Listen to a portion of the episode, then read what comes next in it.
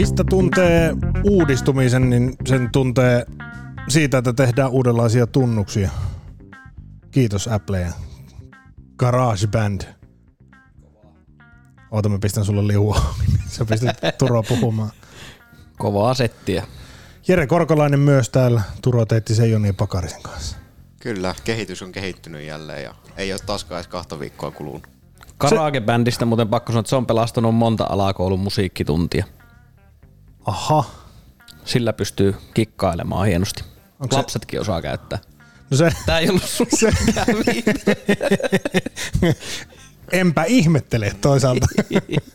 Sen verran nopeasti näitä muutoksia pystyttiin tekemään ja tuottaja Jere Korkalainen oli vielä vieressä. Et mun mielestä se äskeinen oli parempi ja sitten ei osattu oikein päätellä, että mikä se oikea versio. Tähän mennessä on haukuttu Jari Kurja aivan yltympäriinsä ja hänellekin on tehty oma huomionsa.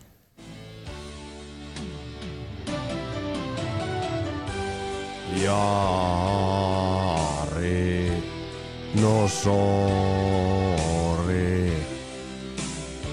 En mä hei tarkoittanut sitä. Jari, no sorry. Mä toivon, että sä ymmärrät. Ja todella, niin teenkin. Tästä jokerifanit on jo kimpaantunut niin paljon, että piti sitten tehdä tämmönen, tämmönen tuota, mutta en sano, että pistooli olisi ollut otsalla, vaikka olisikin ollut otsalla, niin en uskaltaisi sitä sanoa. Nyt joka tapauksessa kuitenkin on se tilanne, että meillä on teema, joka on jatkuva jo kolmatta jaksoa putkeen ja se meille tulee tällaiselta taholta kuin IIHF.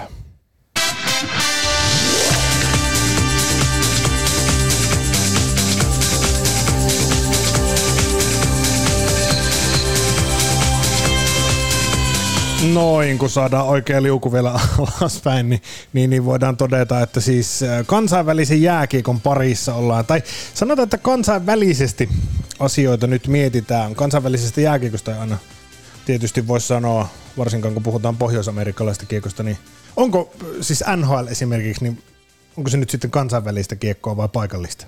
No jos sitä kahdessa maassa pelataan, niin eikö se silloin ole kansainvälistä? Niin, pienten piirien juttu.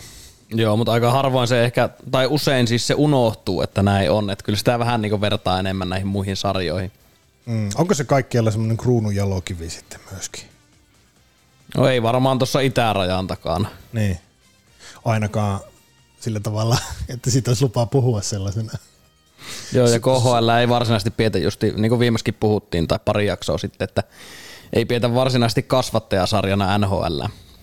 Öö, tuota, tänään meillä on käsittelyssä joukkue, joka, tai oikeastaan maa, joka on aiheuttanut paljon tuskaa, huolta, murhetta, surua meissä suomalaisissa. Muistan ainakin kerran, että olen rikkonut jonkun huonekalun kotona liittyen. Silloin kun vielä jaksoin pahoittaa mieli, mieltäni noista Suomen peleistä. Ruotsi, kaikkien aikojen ruotsalaispelaajat. Tässä tota, kerran on varastettu ruotsalaisten maalilaulu 95 mestaruusvuonna, niin kyllähän tässä niin kuin taustalla soiva hetkinen Tre Kronors Tre Kronor Featte Pudels En för alla, för en. Niin, niin tota, tämähän pitäisi varastaa Suomelle. No, ja Jore Marjaranta vetämään totta kai suomeksi tää, koska hän veti myös se Inge Winnerin, niin haaveet kaatuu. Joo, meinasin ottaa kirkkaa, mutta se ei nyt olla saatavilla. No, ei vedä ainakaan nuotin vierestä. Ei vedä ollenkaan. Niin. Mutta on hieno, on hieno maalilaulu. Kyllähän tämä on ihan ylivoimainen omassa kategoriassa. Sitä pesee kaiken maailman teräsbetonit ja Ville Kalles. Ihan mennyt tullut. No se Ville Kalles se on ihan hirveetä paskaa. Se Suomen nykyinen maali. Siis oikeasti niin kuin, nyt on pakko palata siihen Suomeen. Että mä toivon aina, että Suomi ei menesty kisoissa, koska se on aina reitti paskoille biiseille tulla radioon. Se on jumalauta joka ikisen kerran. Ainut kerta, kun se ei ollut paha, niin oli just se 95. Mutta miettikääpä, jos pari vuotta sitten Suomi olisi pärjännyt paremmin alle 20 kisoissa, niin Dirlandaa olisi noussut taas pinnalle, kun se oli maalilla ollut. No sehän onkin hyvä. Niin. Sitä tulee kyllä vähän tepsivibaat. Joo, mun mielestä Kuopiossakin aika pitkään Irlandaa, se oli niin semmoisena voitto, mutta nyt siellä on se omaan se juttu. Mutta ruotsalaiset pelaajat nyt joka tapauksessa meille käsittelyssä. Jere, voit aloittaa oikeastaan ensimmäisenä, koska olet meistä nuori ja tiedät vähiten. Never forget 95. Tota, niin, Jere syntynyt 95, joten sen kunniaksi. Sen kunniaksi. Joo, Maailman, erittäin kirkkaat muistikuvat, kun maailmanmestaruuden lapsi. kyllä, kyllä, juuri näin. tai maailmanmestaruuden tuonut lapsi. Ruotsalaispelaajia, jos mietit, niin semmoiselta profiililta, minkälaisia on ruotsalaiset jääkiekkoilijat? No kyllähän se varmaan menee tuonne niinku taitopuolelle aika voimakkaasti, että varsinkin semmoisia taitavia isokokoisia hyökkäjiä oli silloin, kun minä olin nuoria näin poispäin, jos ajatellaan vaikka sitä kautta, että ihan täytyy sanoa, että ensimmäinen muistikuva, mikä minulla on jääkiekosta, niin on tämä 2003 puolivälierä. Suomi-Ruotsi. Ja Seli, muistan sitä kautta, että menin kouluun seuraavana päivänä tuulettaa, että Suomi on voittanut ja sain tietää, että joo, ei ole kyllä Suomi voittanut sitä ottelua. Että oli vähän liian aikaisin poistunut nukkumaan siinä kohtaa. Ja sitä kautta ehkä justi tämmöiset Mats Sundinit ja Peter Forsbergit on sitten ne ensimmäiset pelaajat, jotka tulee mieleen. Ja sitten nykypäivä, jos ajattelee, niin taitaa olla tuolla puolustajapuolella enemmän ne taitopelaajat, jotka tulee mieleen mm. Erik Karlssonin johdolla. Turo. Joo, siis jos profiilia mietit nyt niin kuin ihan, ihan ensiksi.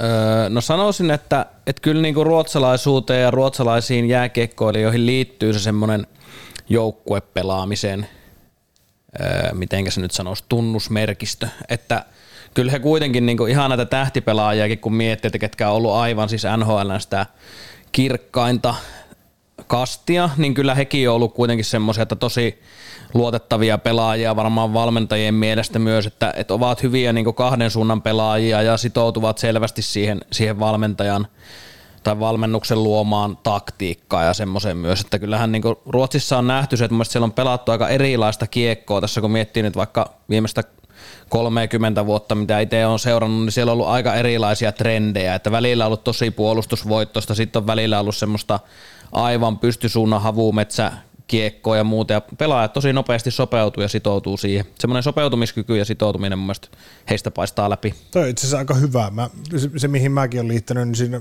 jotenkin se profiili on muuttunut monesti, mutta semmoinen, mi- mikä siellä mun mielestä aina on ruotsalaispelaajilla ollut, niin jotenkin semmoinen kanadamainen kyky menestyä kuitenkin oikeastaan aina vähän rajallisesti, rajallisellakin materiaalilla. Jos nyt miettii taaksepäin, no kun MM-kisat on niin, esimerkiksi maajoukkueen on tosi vaikea sanoa, että mikä on menestynyt. Joku joukkue, joka putoaa puoliväliin. Vaikka jos mietitään Suomi putos ö, kaksi vuotta sitten MM-kisoissa Sveitsille puoliväli erissä, eikö niin?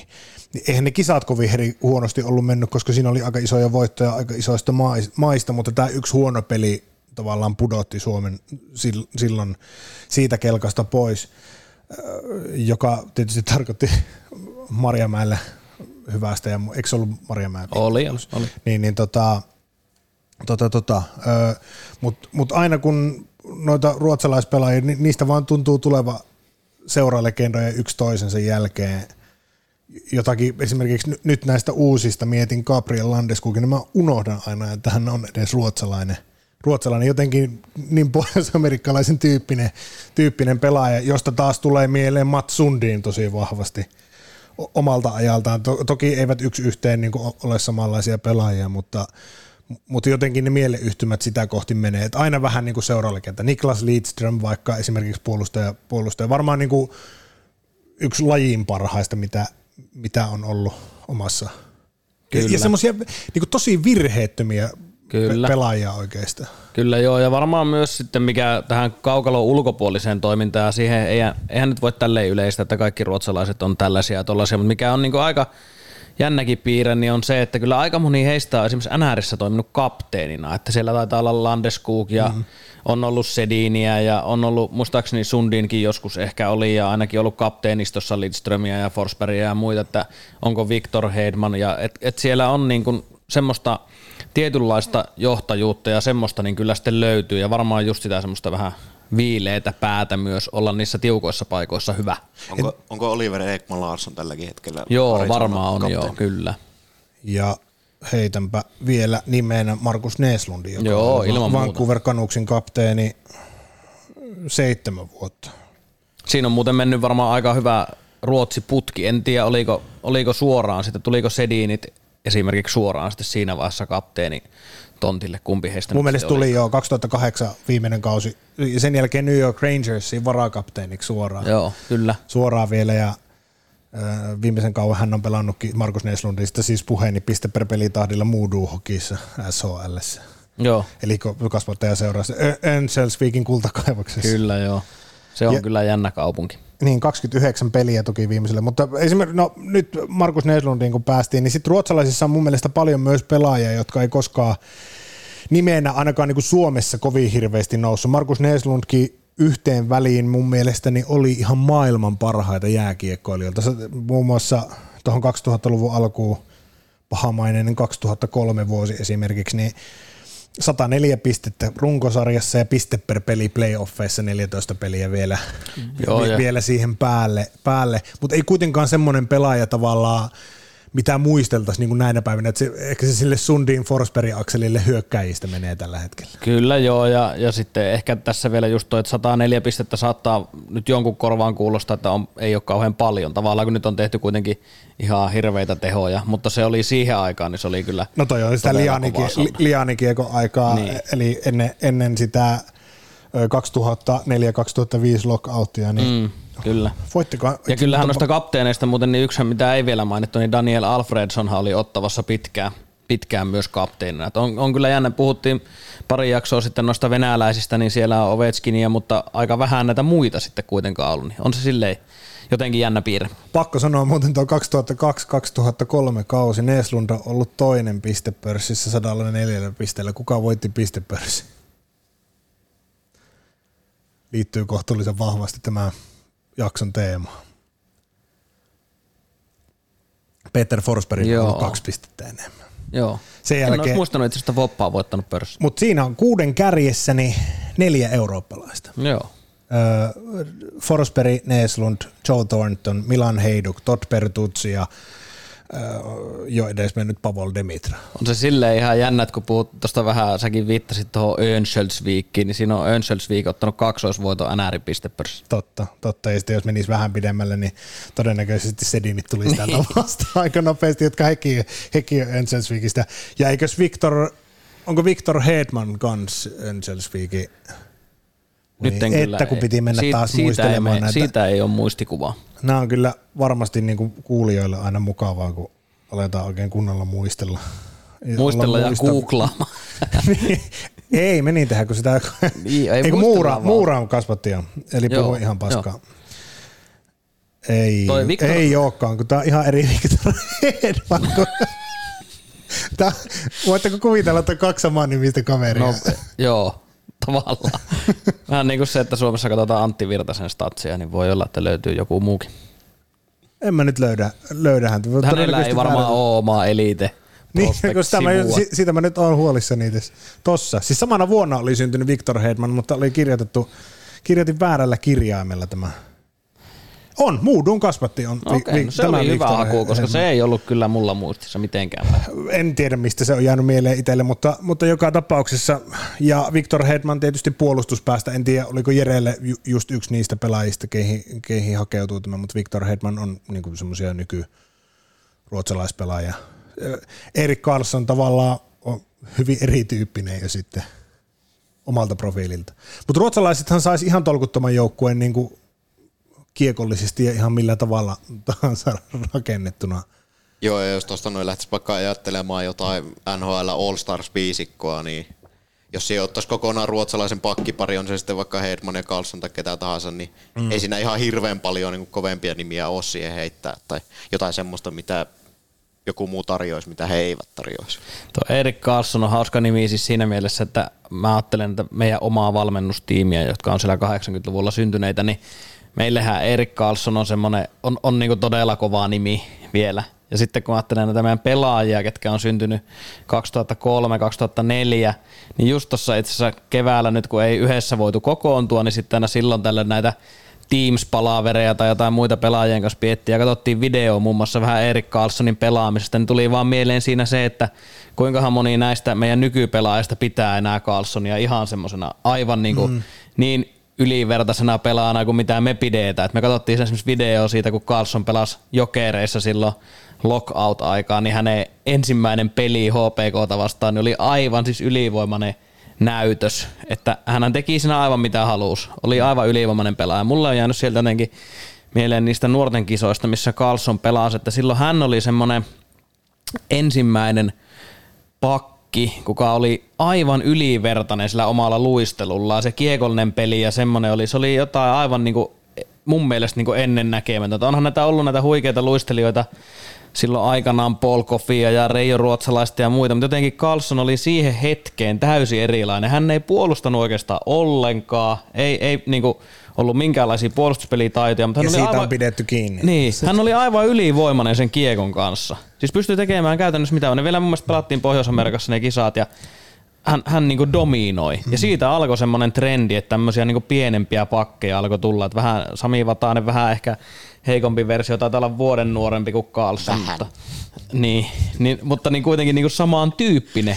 Että silloin Vatasen peli suhteessa liikassa oli mun samaa, mitä Carlsonin peli oli, oli silloin niissä nuorten kisoissa. Että Ni, niin tässä just katon näitä, tässä on Stars and Cult Players, niin nyt ö, nimi tai silmät pysähtynyt vuoteen, syntymä vuoteen 64, jolla on syntynyt Ulf Samuelson, niin vähän erityyppinen joo, joo, kyllä. pakkiratkaisu, mutta ei, mutta tavallaan osoitus siitä, että Ulf Samuelsonin kaltaista pelaajaa meni silloin NHL, mutta Reijo Ruotsalaista ja muutama mainitsemaasi poikkeusta lukuun ottamatta, niin mm-hmm. Erik Carlsonin kaltaisella ei välttämättä olisi ollut tilaa mennä. Ei varmasti silloin siihen aikaan, niin ei varmaan olisi pystynyt ottaa, ottaa niin pelipaikkaa. Ja kyllähän silloin niin siihen suhtauduttiin tavallaan aika kriittisesti myös siihen, että, että se hänen puolustuspelaaminen oli sitä, mitä se oli, että sitä ei ollut. Mm. Mutta Ruotsissa jotenkin ruotsalainen kulttuuri on muutenkin tämmöinen niin yhdenvertaisuuden ja suvaitsevaisuuden kansakunta, niin siellä jotenkin mun mielestä suvaittiin sitäkin vähän ennennäkemättömällä tavalla sitä hänen pelaamista, että muut jotenkin paikkas sitten sitä ja kyllä hän oli luomassa semmoista, mun mielestä ihan selkeästi on ollut luomassa semmoista uutta trendiä siihen, että minkälaisia puolustajia esimerkiksi haetaan ja halutaan. Ja se on mennyt jossain määrin jopa vähän yli, nyt ollaan palattu vähän takaisin, takaisinpäin, mutta että hän, hän loi semmoisen uudenlaisen trendin. Mites maalivahtaja, jos äkkiä pitäisi sanoa? Tommi Salo, Mm. Henrik Lundqvist. Mm. Tuumas Östlund, 95 Never Forget. Niin, ja mikä se oli se, Vasta 2011 niin Wöföket. mutta kuka siellä oli silloin maa, 2002 Salt Lake City. 95 tota, ma, lohkovaiheessa kuka oli silloin maalilla? Sehän ei ollut Östlund, joka oli lohkovaiheessa siinä pelissä. Totta, se oli semmoinen pienempi kaveri. Niin, ja sillä oli oikein maski. Tällähän Oliko oli se siis joku semmoinen- Rolf Rindelwald tai joku semmoinen, koska siellähän oli joku tämmöinenkin oli jossain. En mä muista se Ridde, jo, ei, ei se, se oli joku Hedberg tai joku semmoinen, se, semmoinen muistikuva mulla olisi asiasta, mutta Edwin Hedberg. e, joo, mutta ei me sitä tarko, tar, tarkisteta nyt. Tota, mutta sitten tämmöisiä pelaajia, ketkä ei niinku mun mielestä edelleen, ketkä ei hirveästi nouse. No Henrik Lundqvist, käsitelläänpä Henrik Lundqvist nyt tässä kohtaa. Hänestähän on tullut NHLnkin tasolla semmoinen yksi näistä suurista, mietitään Martin Brodeur maalivahtihahmona. No niin, siinä ne olikin. Lundqvist. Ed, Ed Belfour entisi, entisistä ajoista, entisistä ajoista ja semmoisia maalivahtilegendoja, semmoisia semmoisia, Dominik Hasek. no Dominik Hasek joo, ja sitten kun oikein yrittää vielä kaivaa, mutta hän on noussut, Chris Osgood oli periaatteessa Detroit, Detroitissa oli sinne jo, jossain kohtaa semmoisessa roolissa, mutta semmoinen kuitenkin pitkäaikaisia maalivahtia, jotka on vakiinnuttanut asemassa, niin se ei eurooppalaisille maalivahdeille, että ehkä Tuukka Raskista on tulossa, ellei jo ole sellainen, niin on tulossa ja Pekka Rinnekin äh, franchise saavutuksellansa on, on sitä luokkaa. Ne, ja, ja Miikka Kiprus. Mutta Lundqvist on ehkä niinku hyvä esimerkki siitä, mistä joissain jaksoissa on sivuttu, että Pohjois-Amerikassa se, mitä sä oot voittanut, on aika isossa roolissa siinä, että miten paljon sua arvostetaan. Ja Lundqvist, kun ei ole onnistunut mm. Rangersia johdattamaan edes Stanley Cupin finaaleihin, niin sitä kautta se arvostus on ehkä jäänyt vähän rajallisemmaksi. Niin ja olisiko se sitäkään luokkaa se arvostus, jos hän pelaisi jossain toisessa joukkueessa tai jossain eri profiilin joukkueessa, vaikka ö, Phoenixissa olisi pelannut koko, koko uransa tai Arizonassa sen sijaan, että nyt kuitenkin pelaa New York Rangersissa, jossa johon tavallaan profiililtaan, pukeutumiseltaan kaikilta tältä, niin Henrik Lundqvist taitaa sopia siihen, siihen ympäristöön kohtuullisen hyvin. Mutta oikeastaan toi Lundqvistin pelaaminen New Yorkissa liittyy myös aika hyvin siihen mututuntumalla sanoisin, että ruotsalaiset on ollut aika hyvin tämmöisissä oikeasti ison profiilin NHL-joukkueessa, sitten vaikka mm. verrattuna myöskin suomalaisiin, ja sitäkin kautta saanut kyllä sitä huomiota osakseen. Ja New York Rangers, jos miettii nyt vaikka Mika Zibanejad, niin nyt siellä. Mutta Niklas Kruunval, äh, Henrik Zetterberg oli oikeastaan se itse asiassa se pelaaja, jota... Zetterberghän jota- taisi olla muutaman kauan Red Wingsin kapteenina. Kyllä, Kyllä, kyllä. kyllä. Saanko muuten sanoa Lundqvistista yhden jutun tuohon, kun aloin tätä ihan tarkistaa sen takia siis, että hänen varaushan on, oli suhteellisen mystinen. Hänet on varattu, tiedättekö millä numerolla? Tai millä kierroksella? Oota, mä kerron sulle kolme sekuntia. Se on, pakko olla joku, sen, se on pakko olla joku seiskakierros. Seiska-kierroksella Onko? numerolla 205. Häntä ennen tässä kun nopeasti katon, niin on esimerkiksi Nashville Predators, jolla nyt ei ollut ihan hirveän huono maalivahtitilanne tässä viime aikoina, mutta ovat varanneet kuitenkin Jure Penkkon varausnumerolla 203 esimerkiksi maalivahti. En, en usko, että on tehnyt kovin kummosta. NHL-uraa, tai täällä on Michael Ayers, Roman Chesmanek varattu myös esimerkiksi. Täällä on, Kuka? Michael Ayers. Joo. Zenek Smeed myös ja Shane Bendera, Nolan Schaefer, Nathan Masters, Matus Kostur. Tällaisia veskareita on varattu niin Sä katot reilusti. kuitenkin niin kuin NHL-varaus. Kyllä, Brandon Snee. Niin. Että, et on niinku, et, et siinä on osuttu, osuttu aika hyvin kohilleen. Zetterberghan on myös toinen legenda, kenet on varattu suhteellisen. Ja noista maalivaista totta kai täytyy aina Pekka Rinnen nostaa esille. 2004 varattiin kahdeksannella kierroksella, sillä on varattu 33 maalivahtia ja Pekka Rinne oli neljänneksi viimeisenä varattu, varattu maalivahti siinä. Se on muuten aika jännä, koska se on jännä, koska rinteen potentiaali kuitenkin oli niin kuin mun mielestä nähtävissä. Mm. Vaikka nyt tässä puhutaan ruotsalaista, mutta rinteestä siis sen verran muistan edelleen sen erittäin hyvin, kun näin ekaa kertaa Pekka Rinteen kärppien A-nuorten alkulämmittelyssä Jyväskylässä silleen, että mä tulin tuolta ja ketkä tietää Jyväskylän jäähallin, niin tietää sen minihallin siellä päädyssä, niin tulin sieltä siihen kulmaan, ison kaukalon kulmaa ja näin kun Rinne oli maalissa ja hän oli, otti siinä alkulämmittelyn lopussa, ei pelannut siinä pelissä, niin oli polvillaan siinä maalissa, kun pelaajat lauko sieltä siniviivalta, niin ei ollut minkäänlaista mahdollisuutta siis kiekon mahtua maaliin. Mm. Kyllä mun mielestä tavallaan se rinteen potentiaali oli kuitenkin nähtävissä. Ja aika on ollut sitä tavalla, että maalivahit on niin mennyt siihen puoleen, että painetaan polvet jäähän. ja Kyllä, olla- kyllä. siinä. Ja täällä on esimerkiksi 15 maalivahtia, jotka ei pelannut peliäkään NRissä varattu ennen rinnettä. Niin siinä on ollut kyllä ihan onnistunut haku. Kyllä. No tuota, tulevaisuus Ruotsi osalta. Ruotsalaiset huolimatta siitä, että muutkin lajit pärjää, niin resursseista, tai jotenkin tuntuu, että sieltä pelaajia riittää vuosi vuoden jälkeen, ja ilmeisesti sille pelaajavirralle ei loppua ole nähtävissä. No jääkiekko, vaikka ei olekaan Ruotsi ykköslaji, niin, Niin. kyllä silti on niin suosittu laji siellä, että, että kyllä ei se tuu, jos ei se tule Suomesta loppumaan, niin ei se tule loppumaan myöskään Ruotsista ennen kuin jos jossain vaiheessa sitten olosuhteet sen pakottaa loppuun. Mulla on ollut onnia, iloa tuolla Viron maajoukkueen kanssa. Meillä on ollut muutama, muutama ruotsalainen pelaaja mukana siinä, tai siis virolainen, mutta Ruotsissa vaikuttava pelaaja käytännössä, kenellä on kaksoiskansalaisuus ja voisin sanoa, että ovat täysin ruotsalaisia, niin ovat olleet mukana siinä toiminnassa, niin, niin, niin kyllä todella, todella hienoja tyyppejä ja semmoisia aivan huikeita, niin kuin se positiivisuus ja just se semmoinen läsnäolo ja muiden arvostus ja tämmöinen, niin tosi, tosi hienolla tavalla ovat olleet siinä mukana ja sitten se miettii, että heidän kanssa on muutaman kanssa juteltu, he on pelannut tätä supereliittiä, mikä on siis niin kuin tämä alle 20-vuotiaiden korkein sarjataso Ruotsissa, niin kyllä se se taso siellä on tosi kovaa. Et en mä silleen ihmettele, että me puhuttiin jossain vaiheessa tuossa sarjauudistuksista, mitä Suomessakin voisi tehdä, niin siinä ei edes menty junnusarjoihin asti, mutta Ruotsin supereliit on, voisin sanoa, että, että on, on aivan eri planeetalta kuin Suomen A-nuorten SM-sarja, jossa kilpailullisuus on lopsahtanut aivan täysin nyt. Kiitos tehtyjen ratkaisujen. Mm. Et silleen kyllä se Onko varmaan siinä se jotain, mitä Suomessa voisi oppia, oppia tai tehdä samalla tavalla Suomessa, mitä, mitä siellä tehdään? olisi varmasti, mutta kun täältä on nyt Onko aina- jotain konkreettista? sillä Ollaan tavalla, niin sitä voisi- päteviä, että ei haluta katsoa sinne suuntaan ja ottaa sieltä mallia. Niin. Varmaan yksi, yksi semmoinen, mikä on, mikä on Ruotsissa ollut tietoinen valinta silloin jossain vaiheessa. Mä nyt en tiedä, onko tämä nyt niin kuningas idea tai näin, mutta tämmöinen valintahan sillä jossain vaiheessa tehtiin, kun havaittiin, niin sanonpa, sanonpa itse asiassa ekana sen, mikä mun on niin se tärkein johtopäätös tässä, että mitä siellä on tehty mun hyvin, niin on ollut se, että on tutkittu, että mitkä on ne haasteet, mitkä on tavallaan ongelmakohdat, ja sitten ollaan pyritty löytämään niihin yhdessä ratkaisu, ja sitten se ratkaisu ollaan toteutettu. Niin siellä huomattiin yhdessä vaiheessa, että tästä on varmaan joku nyt ehkä kymmenen vuotta aikaa, tai voi olla ylikin, niin huomattiin se, että – isokokoiset pelaajat, jotka junnuissa kun ne kasvaa, niin se koordinaatio tulee niin haastavaksi, niin monesti tiputetaan pois niistä ykkösjoukkueista.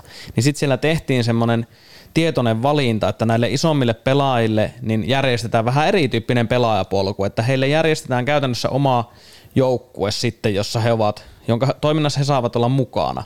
Ja kappas vaan, sieltä on tullut aika monta, just kun puhuttiin näistä Ekman, Larsson, Hedman, näistä mm. näin, niin on aika, ei ole mitään ihan pieniä poikia. Siis onko he niin kuin tämän, ei tämän varma, ei, He siis on varmaan ollut niin hyviä silloin, että mä luulen, että he on ollut mukana niin sen joukkossa. Mutta varmaan Elitserienissä on semmoisia pelaajia, niin. tai SHL, mikä, mikä on niin tämän seurausta. Et siellä on, on pidetty huolta, huolta siitä, että Suomessa on myös tämmöistä tavallaan tällaista haastetta ei ehkä ole ollut. Täällä on mm. vähän kapeampi tavallaan se, mistä ne joukkueen valinnat aina tehdään, että semmoista tilannetta ehkä ei ole, mutta se, että analysoidaan sitä kenttää ja niitä ongelmia, niin se on ollut, siinä Ruotsi on ollut selvästi Suomeen edellä ja sitten niissä valmiuksissa tehdään niitä ratkaisuja. Täällä on jotenkin tehty vähän hassuja ratkaisuja, että esimerkiksi Aanort SMS pelaa 95 joukkuetta.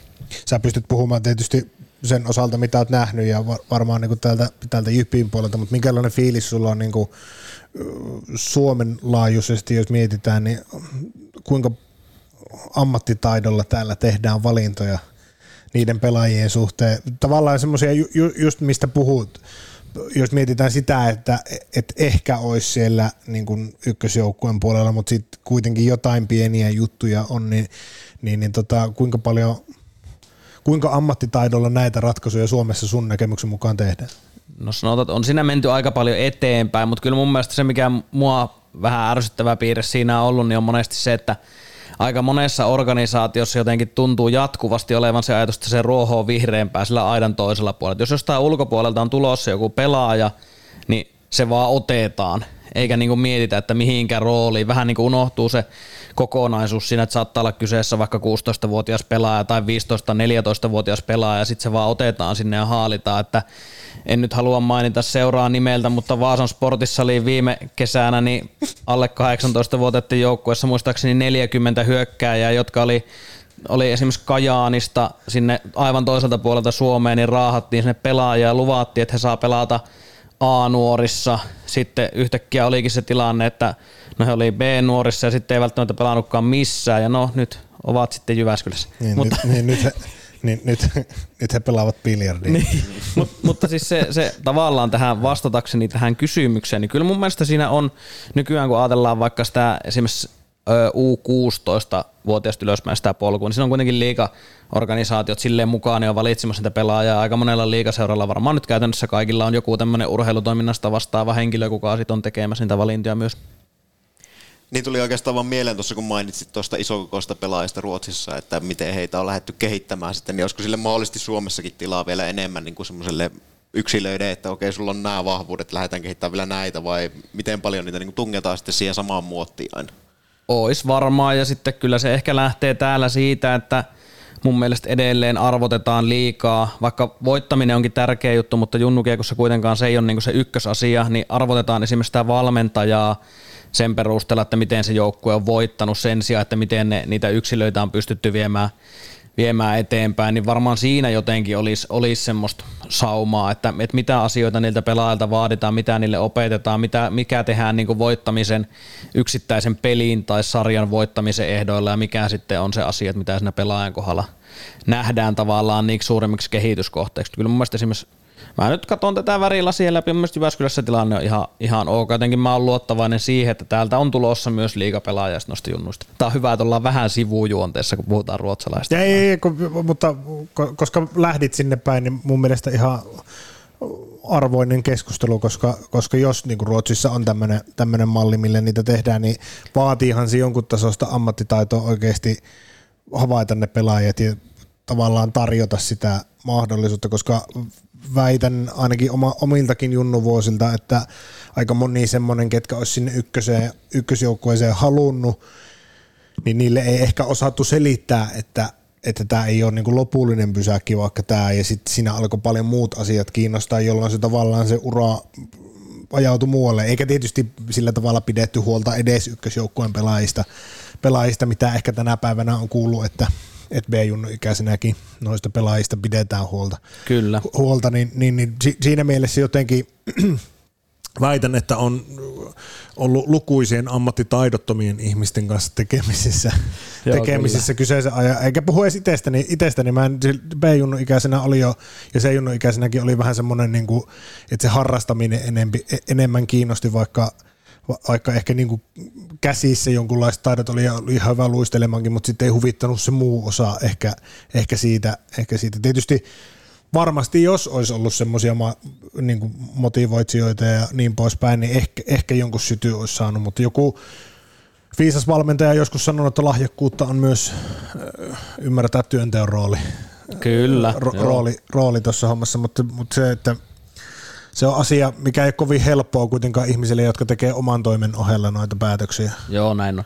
Se tässä vähän nyt vähän tätä takaisin tähän, mm. kun kerta vein tämän väärille urille, niin vähän sitä vähän takaisin tavallaan tähän, mistä lähdettiin liikkeelle. Kyllä mun mielestä semmoinen, mikä erottaa Ruotsia ja Suomen tavallaan, niin on se, että, että ajatellaan vaikka tota, pääsarjatason kiekkoon, niin se maantieteellinen tämmöinen jakauma, että kyllähän siellä on joukkueita, niin on sieltä pohjoisesta, just puhuttiin tuosta Örnsköldsvikistä ja Luuleosta ja näin. Ja sitten Junnu puolella mun mielestä on jännä piirre siis se, että monta kertaa itsekin on noiden junnujen kanssa saanut olla varsinkin noiden pienempien junnujen kanssa, niin tuolla ympäri Eurooppaa jossain turnauksessa, niin sinne tulee ruotsalainen joukkue, josta, joka on siis luokkaa never heard, kukaan ei ole kuullut siitä, niin ne on jotain sanotaan 12-13-vuotiaita pelaajia, ja sitten sinne tulee joku, ja ne on aivan siis ei, ei vaikka Suomessa niin 13-vuotiaassa, niin ei joku, mikä nyt voisi olla joku orivede urheilijat, mm. niin ei, ei niin kuin kerta kaikkiaan ne pelaajat on poistunut sieltä, ne on siirtynyt Tapparaan ja Ilvekseen tai näin, niin ei, ei ne niin kuin ole, niin Ruotsissa ne on.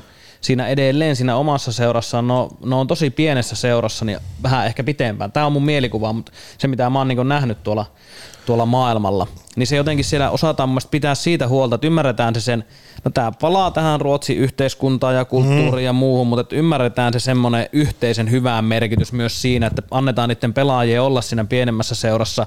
Tukholmassa esimerkiksi joku Huddinge on hyvä esimerkki siitä, että, että mikä on niinku suhteellisen pieni seura, mutta on tosi kovia pelaajia niinku tuottanut silleen maailmalle, että, että, että ei niistä, ja niitä pelaajia, nämä isommat seurat ei lähde niinku haalimaan niitä pelaajia liian aikaisin, mikä on mielestäni aivan tär- tosi tärkeä piirre. Joskus on Suomessa ollut, että joku Evu, Etelä-Vantaa urheilijat niin on niinku pystynyt pitämään niistä pelaajista kiinni vähän pitempään ja sitten ollaan pystytty sillä lailla ehkä olemaan siinä mukana, mutta monesti ne isot seurat, niin ne jo pienet, pienet pelaajat niin kalastaa sitten sinne omiin, mikä on mun mielestä huono juttu. Se minun yhteys teihin on katkennut selkeästi.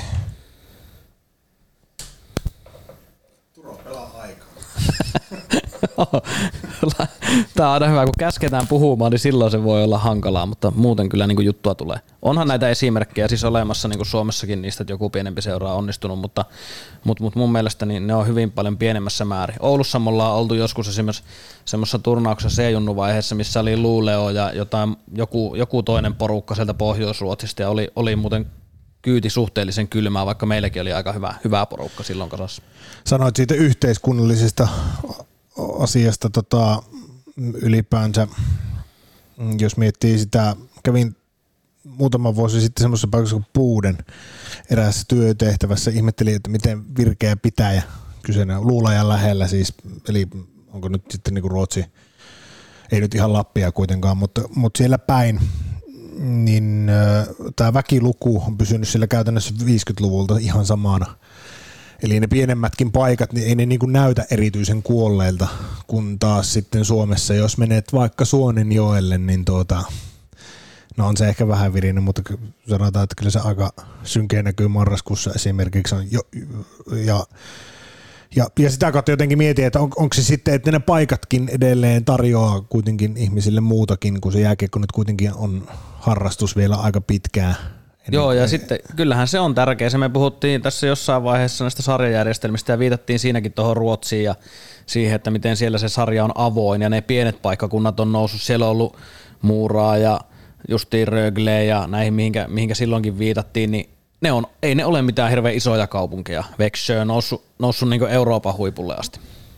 Niin se on tärkeää, että sitten siellä, vaikka se pieni kaupunki, niin siellä on jotain tämmöistä urheiluviihdettä esimerkiksi, mitä seurata, niin, niin, niin kyllähän niin. sekin pitää no siis just kulttuuri, sitä porukkaa Siis siellä. kulttuurihan Kyllä. sekin kuitenkin on, niin kuin minä ainakin Kyllä. niputan sen siihen, missä teatteri tai mikä tahansa, tahansa muu. Ja tietysti se tarjoaa taas sitten, että jos siellä on jotain mitä viihyttää, niin tarjoaa työpaikkoja sen piiriin ja niin kyllä, poispäin. Se, kyllä. se on semmoinen omanlainen, omanlainen kierre sen asia. Nyt tähän Ruotsi-jaksolla, oliko vielä? Ihan kuin olisin kuullut keskeytyksen. Yksi, yksi mun on pakko sanoa, siis yksi pelaaja, kenestä ei ole puhuttu tässä ollenkaan, niin kyllä... Tälle... Aleksei Kovalle, kun se unohtui Joo, Samuel Saloselle terveisiä. niin. Ei, mutta esittäen, kun puhutaan ruotsalaisista, niin tietysti voisi puhua monestakin nimestä. Mun on pakko sanoa Mikael Nylander, koska hän, on, muistan silloin oli itse 13-vuotias, kun, kun Nylander tuli silloin, silloin Jyppiin sen lockoutin aikana ja kävin katsomassa – ensimmäiset harjoitukset, missä hän oli mukana. Ja tietysti nyt sitten että oma valmennus kuvion kautta niin on tutustunut moneen, ketkä silloin pelaas siinä joukkueessa. Ja tunnen muun muassa Kari Savolaisen, kuka oli silloin valmentajana, niin kyllähän tota, hän oli, hän oli niin kuin mielenkiintoinen persoona ja tapahtui paljon kaikkea niin kuin hänen ympärillä, että milloin haettiin koiran pentua helikopterilla ja kaikkea muuta, mutta kyllä siis hän oli pelaajana – mulle hän oli pelaajana semmoinen, että hän oli ylivoimaisin pelaaja, ketä mä oon suhteessa siihen toimintaympäristöön nähnyt. En, en osaa sanoa ikinä, mutta ainakaan siihen mennessä. Se oli mm. aivan käsittämätöntä se hänen,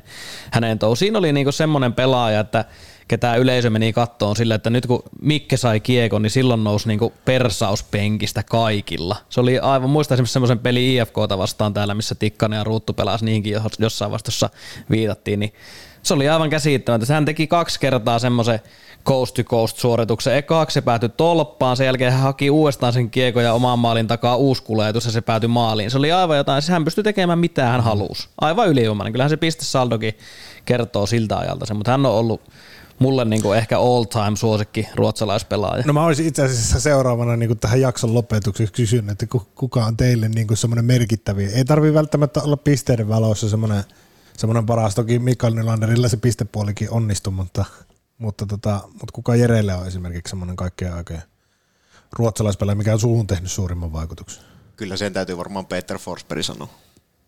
Mulla on se Mats Sundin edelleen semmoinen, semmoinen jo, ehkä se, niin kuin vaikka Peter Forsbergkin on iso kokoinen, iso kokoinen, niin jotenkin Mats Sundinissa se, sen ajan se, jotenkin tuntuu, että se oli semmoinen iso möhkäle, jota oli myös vähän vaikea siirtää – Kyllähän Mats Sundin on varmaan, jos tälleen kysyttäisiin sadalta tuhannelta suomalaiselta, että kuka on se jääkiekkoilija, ketä eniten vihaat, niin se olisi varmaan Mats Sundin 50 000. No niin, kuka niin, lähtee niin, laulamaan. Niin, mutta, mutta, se, mutta se, hei, se, se, se toinen on se, se että mä sanokaapas Masken nyt se... Carlson.